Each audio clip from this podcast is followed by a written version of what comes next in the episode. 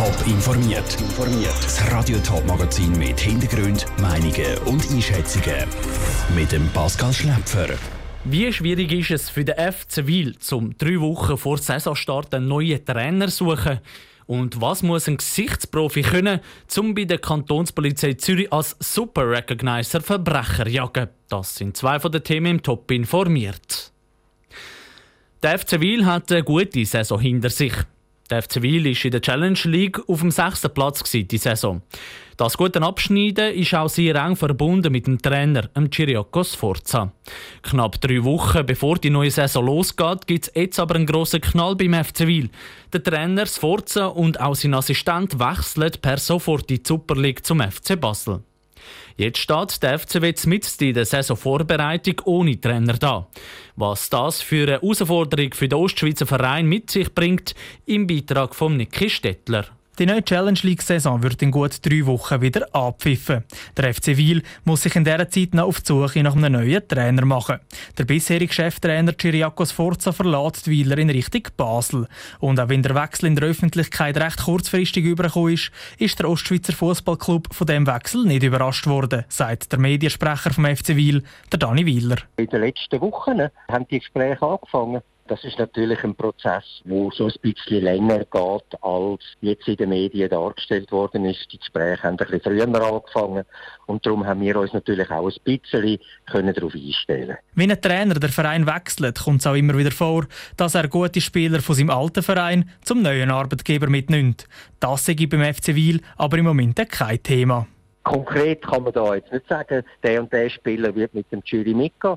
Aber wenn ein Spieler von uns zum FC Basel kann, dann ist das erstens einmal ein Kompliment an den Spieler und zweitens auch ein Kompliment an uns, am Verein, dass wir einen weiteren Spieler dann in die Super League gebracht haben. Auf die frei gewordene Trainerstelle bei den Ostschweizer haben sich über 60 Trainer beworben. Jetzt geht es für die Weiler ans Aussortieren und Auswählen.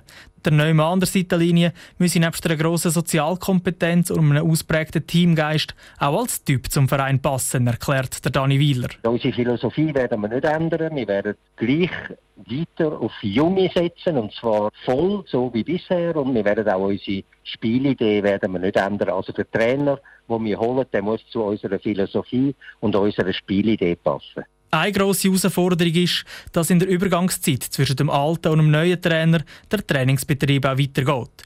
Dafür sei jetzt der Staff zuständig, der auch weiterhin beim FC Wil bleibt. Der Niki Stettler hat berichtet. Heute am Nachmittag um 2 wird der Chiriakos Forza Basel als neuer Cheftrainer vorgestellt.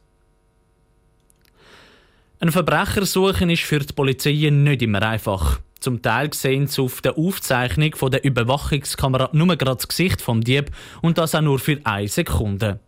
Wie soll der in der Schweiz, wo über 8,5 Millionen Menschen leben, wieder gefunden werden? Die Stadtpolizei Winterthur will da in Zukunft auf Gesichtsprofis setzen. Was ein Gesichtsprofi ist und wie die Polizei so jemanden möchte ausfindig machen, im Beitrag von Sabrina Zwicker. Ein Gesichtsprofi, das ist jemand, der sich Gesichter besonders gut merken kann. Bei dieser Person bleiben ganz feine Details vom Gesicht hängen. Die Leute können zum Beispiel auch jemanden wiedererkennen, wenn die Person vermummt ist. Der Lorenz Weiss von der Stadtpolizei Winterthur ist bei den Forschungsarbeiten an der Spitze dabei. Für die Zukunft wäre es sein Wunsch, innerhalb der ganzen Polizeien im Kanton Zürich Gesichtsprofis zu finden. Man geht derzeit davon aus, dass 1 bis maximal 2 Prozent der Bevölkerung besonders gute Fähigkeiten hat in der Gesichtserkennung. Wir sind jetzt da am prüfen, ob die Polizei so Gesichtsprofi könnte in der eigenen Reihe testen und die gezielt können in Einsatz zu bringen. Die Stadtpolizei Winterthur arbeitet Hand in Hand mit den Forschern von der Universität Freiburg zusammen. Dort heissen die Gesichtsprofis Super Recognizer. Und einfach lernen kann man die Fähigkeit laut Maike Ramon von der Uni Freiburg nicht. Auf der Grundlage der derzeitigen Forschungsergebnisse würde ich sagen, Super Recognizer wird man nicht, man ist es oder eben nichts. Grundsätzlich können wir uns alle bis zu einem gewissen Grad durch zum Beispiel Training verbessern, aber Super Recognizer sind und bleiben uns normallos trotzdem überlegen. Und eben weil es so wenig Leute mit dieser speziellen Fähigkeit gibt, ist es laut dem Lorenz Weiss von der Stadtpolizei Winterthur nicht so einfach, polizeiintern so Gesichtsprofis ausfindig zu machen. Das sehe ich als Herausforderung. Wir haben rund 6'500 Polizisten im Kanton Zürich Und wenn man davon ausgeht, dass vielleicht nur 1% Super Recognizer könnten sein, dann sind wir da auf eine kleine Anzahl. Und wir sind jetzt darum eben das ein bisschen genauer anschauen, was für einen Test könnte man vielleicht einsetzen. Wegen dem Leute aus der Bevölkerung zu holen, gehe laut dem Lorenz Weiss nicht. Da kommt vor allem der Datenschutz und das Amtsgeheimnis in die Quere. Der Beitrag von Sabrina Zwicker. In der Städten München und London sind schon länger Gesichtsprofis im Einsatz. Dort haben die Polizei auch schon ein paar Verbrecher mit der Hilfe von eben genau diesen Gesichtsprofis erfolgreich können fassen Seit 14 Jahren stagnieren in der Schweiz die Löhne in der Medienbranche. Zu diesem Schluss kommen der Schweizerische Gewerkschaftsbund und die Medienverbände. Sie haben eine repräsentative Umfrage unter Medienschaffenden gemacht. Unser Bundeshauskorrespondent, der Dominik Meyerberg, hat mit der Stefanie von Arburg von der Gewerkschaft Syndicom geredet und wollte wissen, wie sich die Arbeitsplätze in der Schweizer Medienbranche entwickelt haben.